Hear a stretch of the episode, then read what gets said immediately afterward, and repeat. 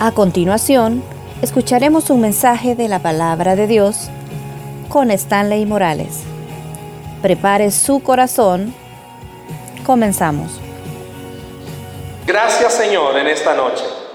Qué bueno nos permites tener este tiempo, nos permites tener esta oportunidad, no solamente de escuchar tu voz, sino sentir tu presencia en este lugar.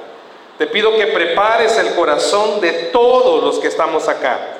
Que esta charla, Señor, pueda ser de edificación no solo aquí, que lo que aquí veamos, aprendamos, podamos aplicarlo todos los días, en todos los lugares donde nos encontremos.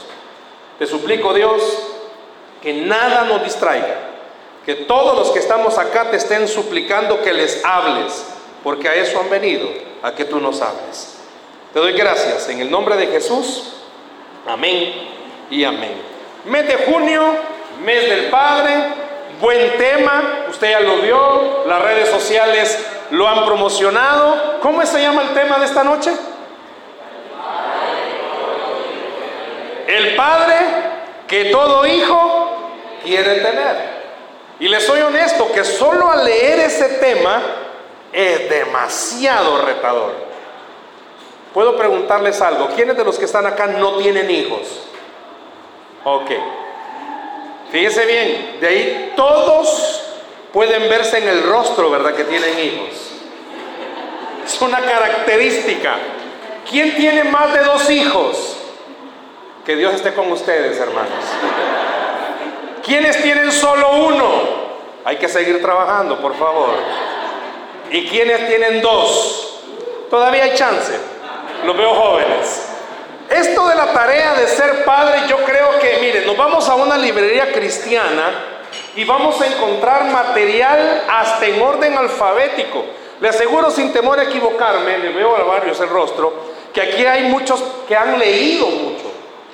Que James Dodson sacó un libro, Cómo criar un hijo varón, cómo criar un hijo varón de voluntad firme. Lo ha leído, cree que Dodson llegó a su casa, vio a su hijo, porque lo describe, pero nada de lo que él dice usted puede aplicarlo y se frustra.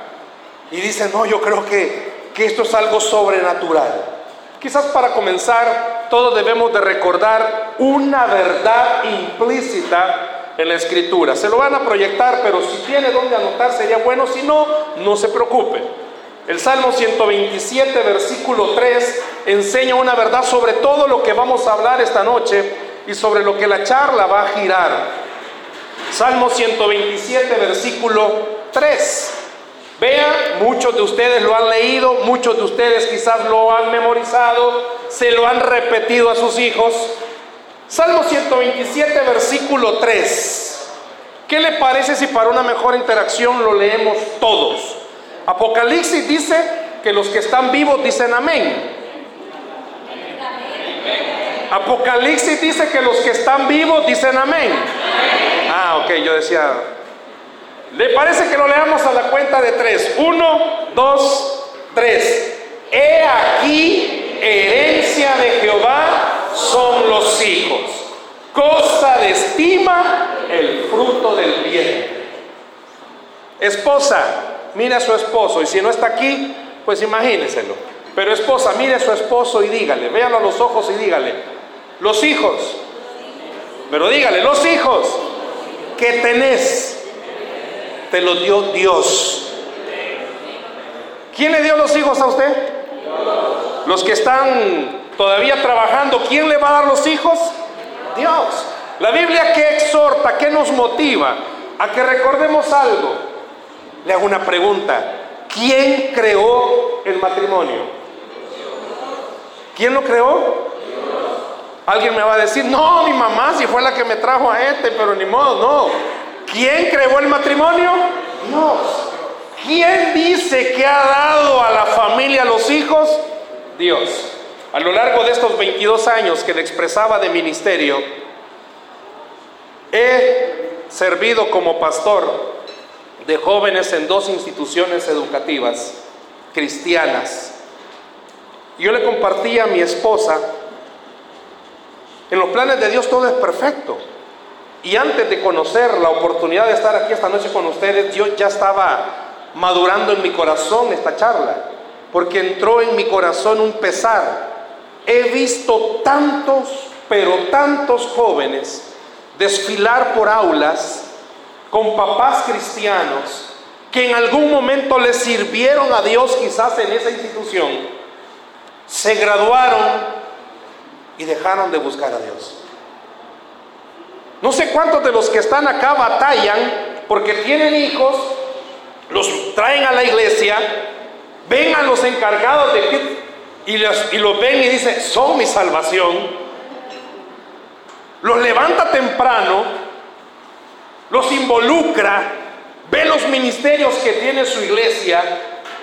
Justo en este salón están los jóvenes reunidos y los manda pero usted mira que en el corazón de ellos pareciera ser que hay otra cosa.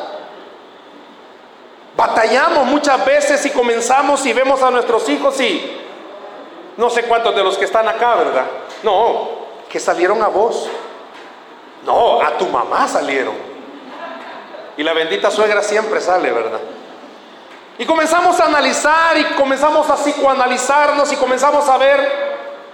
¿Sabía que las estadísticas recientes establecen que la mayor parte de incompatibilidad en el matrimonio es a causa de la crianza, educación, formación, disciplina de los hijos. No nos ponemos de acuerdo porque él es muy aguado, porque ella es muy aguada. Porque él es muy consentidor, porque ella es la consentidora. Los que están acá sabrán muy bien que nuestros hijos son nuestra copia reformada, modificada, aumentada, corregida, pero sobre todo, usted y yo estamos en el año 2019, sus hijos están en el 2050, ellos están bien adelantados. Usted está enojada con su esposo y usted cree que sus hijos no se han dado ni cuenta. Cuando ellos ya saben el rostro que usted tiene, mmm, pobre mi papá. Y usted no entiende cuando va entrando a casa por qué sus hijos le dicen, Padre, Cristo te ama. Y usted dice, wow, mis hijos por fin son cristianos. No, ellos saben el calvario que le espera. Su esposa puede ser que a usted le diga algún sobrenombre cariñoso, ¿verdad? Gordo, amor, bodoquito, hamburguesa. No sé cómo le dirán a usted, ¿verdad? Si pudiéramos en un papelito anotar, créame que saldrían nombres algo raros. Tal vez a alguien le dicen Winnie Pooh o Tiger. Ya si le dicen Igor, ya piénselo dos veces, ¿verdad? O es al contrario. Puede ser que sea el papá de carácter muy fuerte y mamá llega cansada de trabajar y ve a sus hijos hincados orando. Y usted dice, Señor, no merezco esto al ver a sus hijos orando, ¿verdad? Pero que usted no sabe que están orando por usted, por lo que viene a continuación. No sé cuántos podrán identificarse con esto. Pero hay un personaje que narra esta historia, es muy buena historia. Son las 7 y 30 de la noche, normal, un día. Póngale martes, miércoles, jueves, el que usted quiera. Eh, típico, no sé cuántos de los que están acá, y no es tema de pleito, pero usted se ha vuelto una persona adicta al celular. Llega del trabajo cansado, cansada, se eh, sienta en su sillón especial, el teléfono pegado con pega loca en su mano, porque pareciera ser que eso no se despega de usted. Y más con lo que está de moda ahora, ¿verdad? Usted Facebook ya tiene quizás dos días de no meterse, hoy solo Twitter, ¿verdad? Está, tratando de ver qué pasa. Y usted llega a casa y quiere darse cuenta de las nuevas noticias del Twitter. Tiene hijos independientemente de las edades. Yo tengo dos. Mi hijo casi tiene 19 y mi hija 8 años y medio. Estoy en los dos polos. Y llega, este personaje llega a casa, está con su celular, no porque esté resolviendo algo a nivel mundial.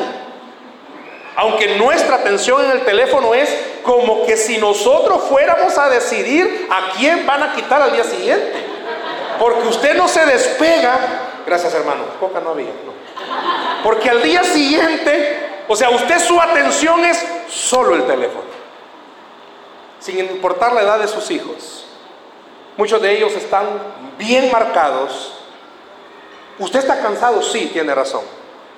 Pero quizás sea normal cuando usted esté en el inseguro, perdón, en el seguro, esperando ser atendido, cuando esté en alguna dependencia del gobierno, esperando ser atendido, que usted esté con el teléfono, pues sí.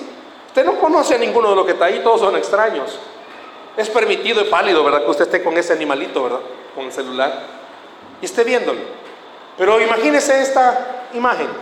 Si fuese proyectada acá, usted está en casa, un tiempo demasiado aprovechable para estar con sus hijos interactuando hasta por lo que usted menos piense. Los que tienen hijos pequeños quizás van a contarle algo que apareció en la serie que ellos ven de dibujos animados. O si es un adolescente que están muy metidos con esto de los youtubers y quiere comenzar a comentarle. O le gusta el fútbol y su hijo es su aficionado le dice, mira, el pobre Neymar hoy sí ya estuvo, se la llevó el que no la trajo. Pero quiere contarle algo, ¿verdad? Y que está diciendo que en muchas maneras su hijo, su hija, independientemente de la edad, están esperando un momento que usted quizás detenga este animalito y comience a verlos. No sé cuántos se pueden identificar que hoy nuestro tiempo es más absorbido por un celular que por nuestros hijos. Y repito, no es porque estemos viendo en el teléfono algo que verdaderamente vaya a cambiar al mundo. No es que usted con el teléfono vaya a aprobar la reforma de Donald Trump para que le den asilo a todos. Simplemente usted está viendo el meme del día. Simplemente usted está viendo qué caricatura le han sacado al Jordano. Simplemente quiere ver la farándula facebookera Simplemente quiere saber qué es lo que el Facebook tiene. Y muchos de nuestros hijos quizás al finalizar la noche, usted va y le dice, mi amor, te amo, buenas noches, que descanses. ¿Cuánto platicó con ellos? ¿Cuánto tiempo dedicó a preguntarles, ¿cómo estás? ¿Quiénes tienen hijos adolescentes? ¿Quiénes son papás de jovencitas adolescentes? Ok, ¿Sabe cuántos pretendientes hay detrás de su hija? Yo sé que todos los papás que tenemos hija decimos, no, ninguno hermano. Y muchas veces, cuando están pequeños, eh, es otro mundo. Mi hija estaba en Kinder 3. Cuando estaban ensayando para un acto, no recuerdo qué acto era, yo pasé y vi que había un niño de Kinder 3 ensayando con ella y la tenía agarrada de la mano, Kinder 3, y no la soltaba. Ensayando no estaban ya. Me acerco a mi hija y le digo, hola hija, ¿quién es? No me acuerdo el nombre del niño. Ajá, eh, que te suelte, mi amor. Al llegar al mediodía le digo a mi esposa, Kinder 3, hermanos, hoy va a segundo grado. Le digo, amor, hazme un favor, habla con la niña. Decirle que no quiero Kinder 3. Yo soy del tipo de padre que quizás que ora que cuando mi hija llega a 15 años, 16, 17, Cristo ya haya venido. Esa es mi petición. Pero sé que a eso voy a llegar. Pero muchas veces quizás a lo largo de todo mi transcurso de la vida, quizás puedo hacer un análisis. Hace poco estaba afinando detalles de esta charla y veo hacia atrás, yo le compartí a alguien y le dije, la, usé una palabra en griego, no sé si ustedes la usan, la regué. Nos esperamos con mi esposa demasiado tiempo, 10 años para tener otro hijo. No esperemos 10, vieja. Hay 8, podemos tener otro. Dejé pasar mucho tiempo y veo la grande diferencia de edades. Y a pesar de que hay una diferencia de 10 años en ellos, ambos tienen su necesidad. Quieren ver a su mamá y quieren ver a su papá 24/7. Quieren que usted y yo seamos parte de la formación de su carácter, no la iglesia.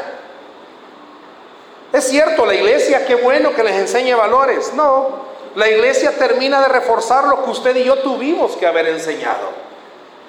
Los mandamos a una institución educativa cristiana esperando que le saquen los demonios. No. Si eso muchas veces en casa son los que vivimos. Ellos observan más las casas ahora como son, que las paredes son de papel bond. Ellos escuchan todo, aunque usted salga del cuarto sonriendo con su esposo. Ellos ya oyeron todos los gritos. Ya escuchó que la esposa le hizo recordar a su esposo cosas de hace siete años. Recuerde, las mujeres son históricas. No, dije históricas, no histéricas. Y los hijos ya lo escucharon. O viceversa, ya los hijos escucharon que la mamá le dijo, eh, gordo, ¿y ella quién es? Ah, eh, y, oh, eh. Dice todo el abecedario, ya los hijos lo escucharon. Y muchas veces nos preguntamos, ¿yo estoy haciendo un buen trabajo con ellos? Le podría hacer una pregunta en esta noche, si yo pudiera bajarme de acá, sé que puedo bajarme pero por el tiempo y preguntarle a cada uno de los que están acá, hermano, ¿qué tal? Mucho gusto. ¿Cómo lo van a recordar sus hijos? Hermana, ¿qué tal? ¿Cómo está? ¿Cómo la van a recordar sus hijos? En algunas consejerías con chicos les pregunto, ¿tu mamá para ti qué es? Ah, es lo más importante. Grita por todo, pero es lo más importante. De vez en cuando le agarra feo, pero es lo más importante. ¿Y tu papá para vos quién es? Bueno, es buena onda. Sobado de vez en cuando, pero buena onda. No le entiendo lo que dice, pero buena onda. ¿Cómo lo van a recordar a usted? ¿Cómo me van a recordar a mí? Soy pastor, mis dos hijos crecieron bajo el pastorado no han visto a su papá hacer más que otra cosa que servirle a Dios. Papá no está en un momento en la tarde donde está, ellos saben, o está en un instituto bíblico, o está en una iglesia predicando, o está en una consejería, o está en la casa. Ellos ya saben lo que hace su papá. Si usted me pregunta, hermano, ¿cómo lo van a recordar? Hace unos siete meses le pregunté a mi hijo. Mi hijo ya está en el segundo año de la universidad. Y esta ha sido una pregunta que se le ha hecho no una, no dos, no tres, varias veces. Yo no crecí en un hogar con amor. Yo crecí en un hogar donde yo veía que mi papá el único momento que era cariñoso conmigo era cuando tenía los efectos del alcohol. Mi padre era bonachón cuando él estaba bajo los efectos del alcohol. Yo crecí en un hogar donde yo escuché muchas veces a mi papá decirle a mi mamá, no con palabras que puedo repetirlas acá, que se fuera. Yo vi muchas veces una imagen de mi mamá llorando bajo la lluvia porque mi papá alcoholizado la echaba de la casa. Tenía como 15 años cuando yo tuve una imagen. Mi papá en un su momento de locura, estábamos los tres, yo soy el último de cuatro hermanos, pero estábamos mi papá, mi mamá y yo en la cama ver, no me recuerdo qué le dijo mi papá, perdón, mi mamá, mi papá, que a mi papá lo alteró. Mi papá tiene un carácter muy fuerte, tengo vivo a mis padres todavía. Y la empujó y la agarró del pelo. Yo me recuerdo, tenía 15 años. Todavía no habían aparecido los Avengers en las series, pero ya estaba yo. Me paré, le empujé el brazo a mi padre y le dije, si la tocas, te pego. ¿De dónde me salió esa fuerza? Hasta el día hoy me pregunto otra vez. Y es una historia que mi padre repite. Yo dije, cuando tenga hijos, no voy a cometer los errores que mi padre cometió. Escuché en más de alguna ocasión decirle a mi mamá, a mi papá, mira, yo ya no debería de por qué plancharte la ropa. Y yo recuerdo que mencionó el nombre de una mujer y yo pensaba que era la muchacha que le ayudaba a mi mamá a hacer la limpieza. No, a mi papá le ayudaba en otras cosas. Pero no era así, yo crecí con ese ambiente y dije, no, cuando yo crezca y tenga hijos, no va a ser así. Acepté a Jesús a los 15 años, wow, tenía un buen panorama de decir, no voy a fallar, voy a ser un buen padre. Soy muy cariñoso, eso sí.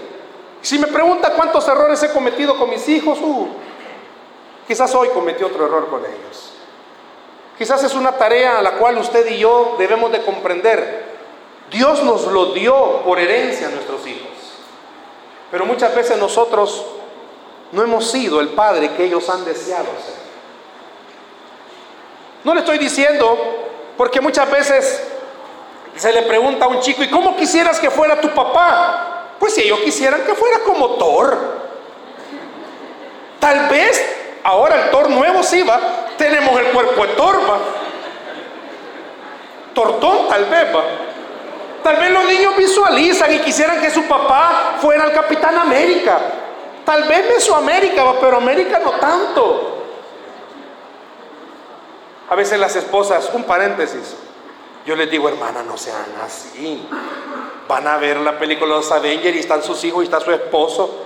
Y usted dice, hija, mira, wow, ese hombre ha de hacer ejercicio. Y la oye admirarlo. Y sus hijas ven a su esposo, ¿verdad? Y ven al de la pantalla, vuelven a ver a su esposo, vuelven a ver el de la pantalla. Usted tiene muchas excusas. Decirle, no, hija, tu papá, antes que tú nacieras, era así. Pero a él lo operaron. A él lo reconstruyeron. Ahí donde lo ves, le han hecho injertos de varios lugares. Esa es una buena zafada que usted tiene, ¿verdad? Para poder decirlo. Yo no crecí en un buen hogar, pero sí le pregunté a mi hijo, si vos pudieras cambiar algo de mí, ¿qué cambiaras? ¿Qué cree que me dijo? Tu carácter. Soy pastor, 22 años. Mi hijo nació cuando yo era pastor y me dijo tu carácter. Sos muy bravo. Aunque no lo crea, yo. Y lo veo a los ojos y le digo, tenés razón, hijo. Pero quiero decirle algo. Dios sabe qué padres ha escogido para los hijos que usted tiene. ¿Me escuchó? Usted y yo hemos podido cometer miles de errores, pero el eterno Dios no se equivocó en escogerlos a ustedes dos como papás de sus hijos. Jamás. Mi hijo me dice, pero ¿sabes qué? Sí ha sido bien fuerte, pero si no hubiera sido así, me hubiera perdido. Claro, cualquiera diría, hay un consuelo. Yo lo veo de la forma que este verso que hemos leído dice. Si fue un regalo que Dios me dio, Dios ya sabía de qué mal padezco yo. Todos los que son de mecha corta o no tienen mecha, Dios ya sabía que usted se enoja por todo, por gusto, por nada. Dios ya sabía que usted y yo en la iglesia somos de una forma y en la casa somos de otra. Muchos chicos dicen, mi mamá yo no la entiendo. Ella en la iglesia es un amor. Pero algo pasa en esa puerta de la casa. Se transforma. A veces he sentido olor a azufre, no entiendo por qué.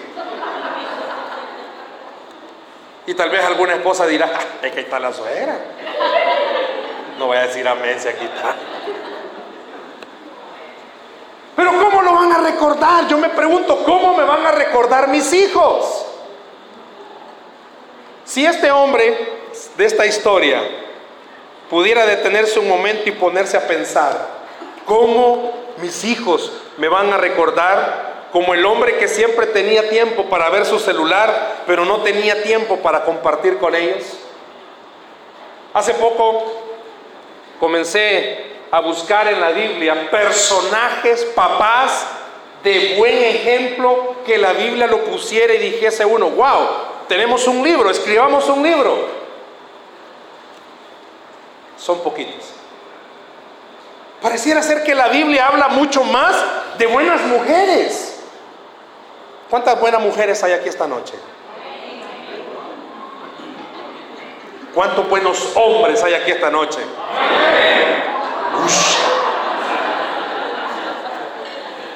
¿Cuántos buenos hombres hay aquí esta noche? Ahí se me metió uno. con voz suave. ¿Cuántas buenas mujeres hay aquí esta noche? Sí, se nota que se lo creen, hermanos. Se nota. Si usted comienza a buscar personajes de la Biblia, buenos papás, usted se va a encontrar a un sacerdote llamado Elí. ¿Todos han escuchado de Elí? Sacerdote. Mal ejemplo. Muy mal ejemplo. Era sacerdote. Usted y yo somos de una iglesia, amén. Hermanos, esta noche puede haber una conversión masiva en este lugar. Usted y yo pertenecemos a una iglesia, amén. Elí pertenece a una iglesia y fue mal padre. No era sensible a la voz de Dios. ¿Cuándo fue la última vez que sus hijos lo vieron a usted decirle a su esposa, amor, perdóname por cómo te traté? ¿O cuántas veces sus hijos, hermana, la han visto a usted decirle a tu esposo, a su esposo, mira viejo, perdóname, sé que sos faltito, pero perdóname. Sé que te falta, ¿verdad? Pero perdóname. ¿Cuándo fue la última vez que usted se acercó a sus hijos y le dijo, hijo, hey, perdóname, no estuvo bien como te traté? ¿Sabe que la vieja escuela enseñaba que el padre nunca tenía que pedir perdón? La vieja escuela enseñaba que como es el papá, tiene el derecho de poder equivocarse. La Biblia no dice eso. La Biblia dice que Elí se equivocó con sus hijos y sus hijos pagaron las consecuencias del error. Todos hemos oído hablar de Samuel, ¿sí? Gran profeta, el que ungió a los reyes, ¿sí? ¿Y los hijos de él? Malos. Todos han oído hablar del rey David.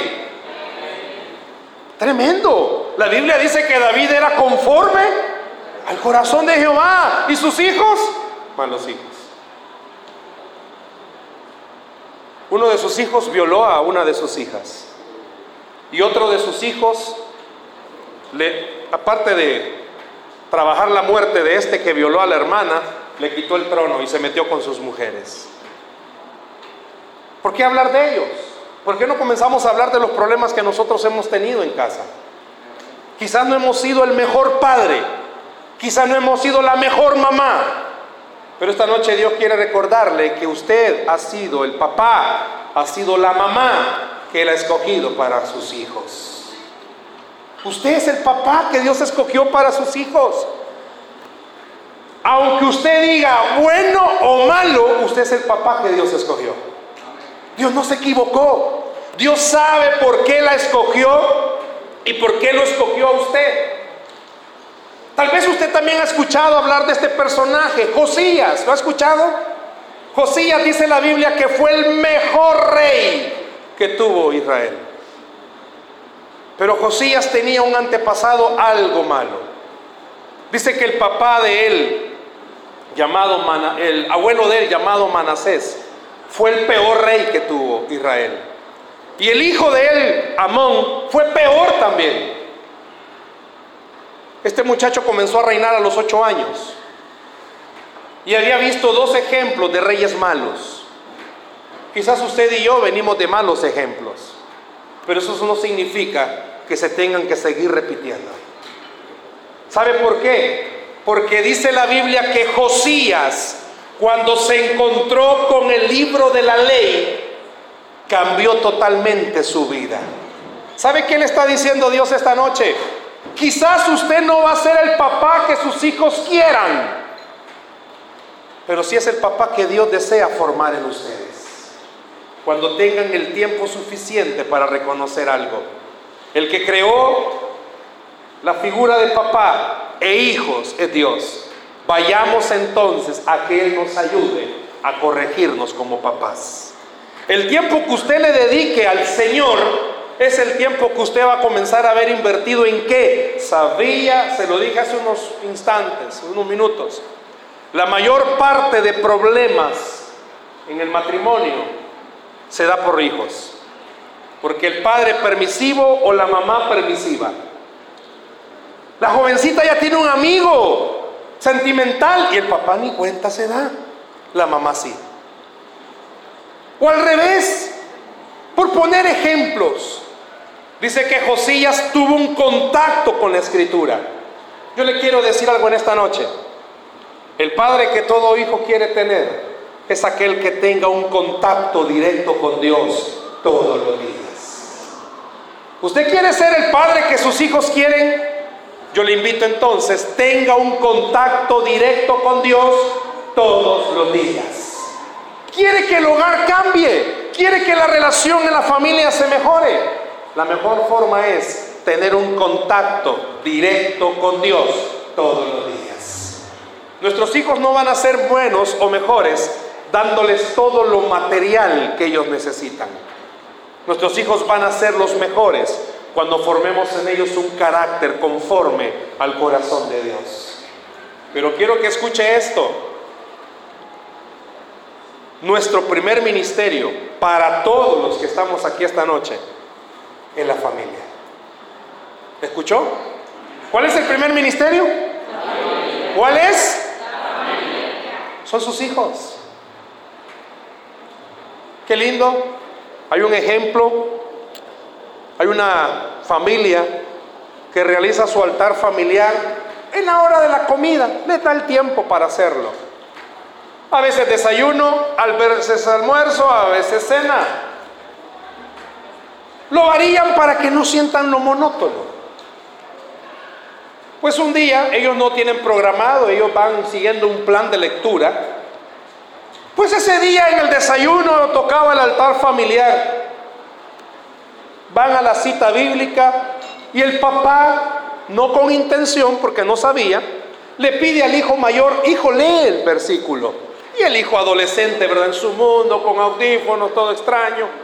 Bueno, se los quita y comienza a leer. Y el versículo dice, hijos, obedeced a vuestros padres en el Señor en todo.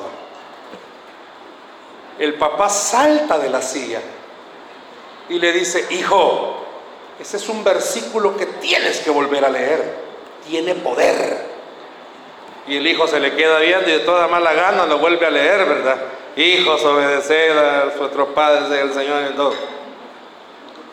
Pero sigue leyendo, hijo, le dice. El papá ya emocionado. Y el siguiente versículo que leyó el hijo dice, y vosotros padres no provoquéis a ir a vuestros hijos. Y el hijo se le queda viendo y le dice, padre, este es un verso que tengo que volverlo a leer. Nuestros hijos saben lo que pasamos. Ellos saben que usted tiene problemas.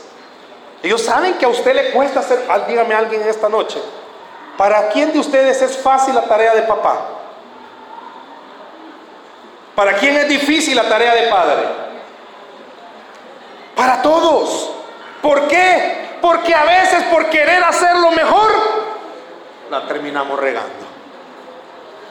A veces no sabemos hasta qué pita soltarla y cuándo jalarla. A veces no sabemos qué tan permisivo ser o qué tan estricto ser nosotros. Pero el que está sentado en el trono sí sabe hasta dónde. Si usted todos los días tiene una cita con Dios, todos los días le garantizo, se volverá el padre que sus hijos quieren tener.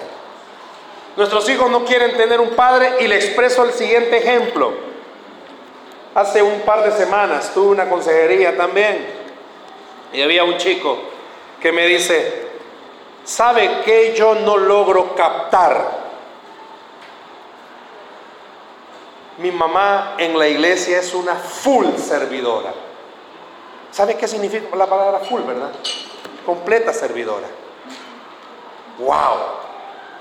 Yo la veo a ella metida en esto, metida en esto, metida en esto.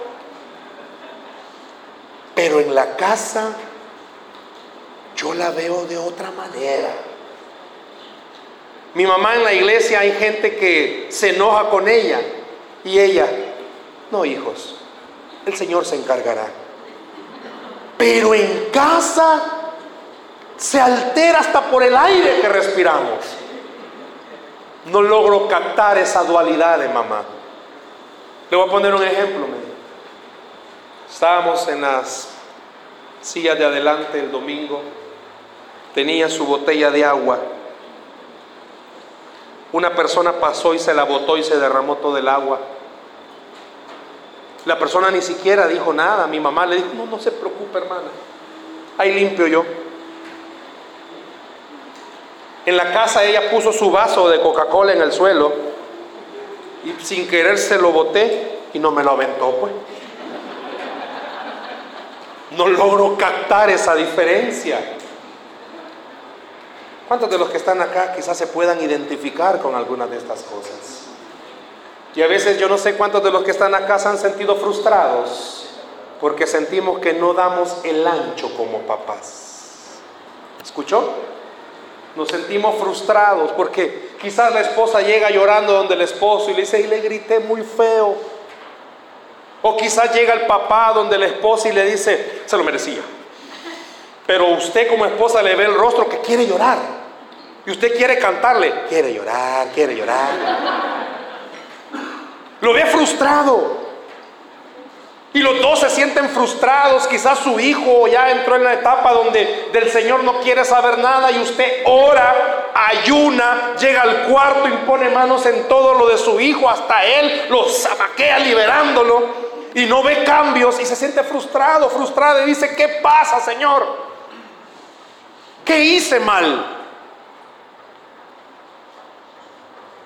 Quizás usted y yo necesitamos recordar algo. Vivimos bajo una naturaleza pecaminosa. Nos vamos a equivocar a cada momento. Pero la naturaleza pecaminosa no venció. El que venció se llama Cristo Jesús. Y Él tiene el poder para ayudarle a cualquier hogar a ser restaurado. ¿Cuándo fue la última vez que usted le dijo al Señor, ya no quiero yo ser el papá de mis hijos? No porque lo está echando, sino que le digo, ya no quiero yo, Señor, quiero que seas tú. Enséñame cómo debo de cambiar. Si usted mira, y repito, buscamos ejemplos en la Biblia de buenos padres, no hay. No hay. Pero si buscamos ejemplos de mamás, hay una infinidad. Y no es porque los papás, como alguien dijo, lo que pasa es que los papás que tenemos un problema, se nos caímos todos de chiquitos de la cuna y de frente pegamos. No, es porque Dios a través de la Biblia, si usted lo busca, descubre que Dios desea que todos entendamos. El diablo se metió a atacar. Desde el inicio ha querido destruir. Ha querido a usted y a mí robarnos el papel que Dios nos ha dado pero también ha querido taparnos los oídos para que no escuchemos que Dios es un Dios de milagros y Dios es un Dios que restaura las familias. Sin importar cómo esté, sin importar qué tipo de padre haya sido, sin importar qué errores haya cometido, Dios es un Dios que restaura familias. El padre que todo hijo quiere tener es aquel Padre que sabe algo. Tengo a Cristo Jesús en mi corazón. Y si lo tengo a Él, lo tengo absolutamente todo. ¿Qué le hace falta a su casa? ¿Sabe qué le hace falta? Creer que de verdad Cristo Jesús vive en su casa. ¿Sabe qué le hace falta a la crianza de sus hijos? Creer de verdad que Cristo Jesús tiene en sus manos a cada uno de nuestros hijos. Le pregunto algo en esta noche. ¿Cuántos de los que están acá le pueden decir al Señor, necesito ser el padre que tú quieres que yo sea con mis hijos? ¿Cuántos esta noche necesitan decirle al Señor, necesito hacer cambios? Pero los cambios los vas a hacer tú, Señor.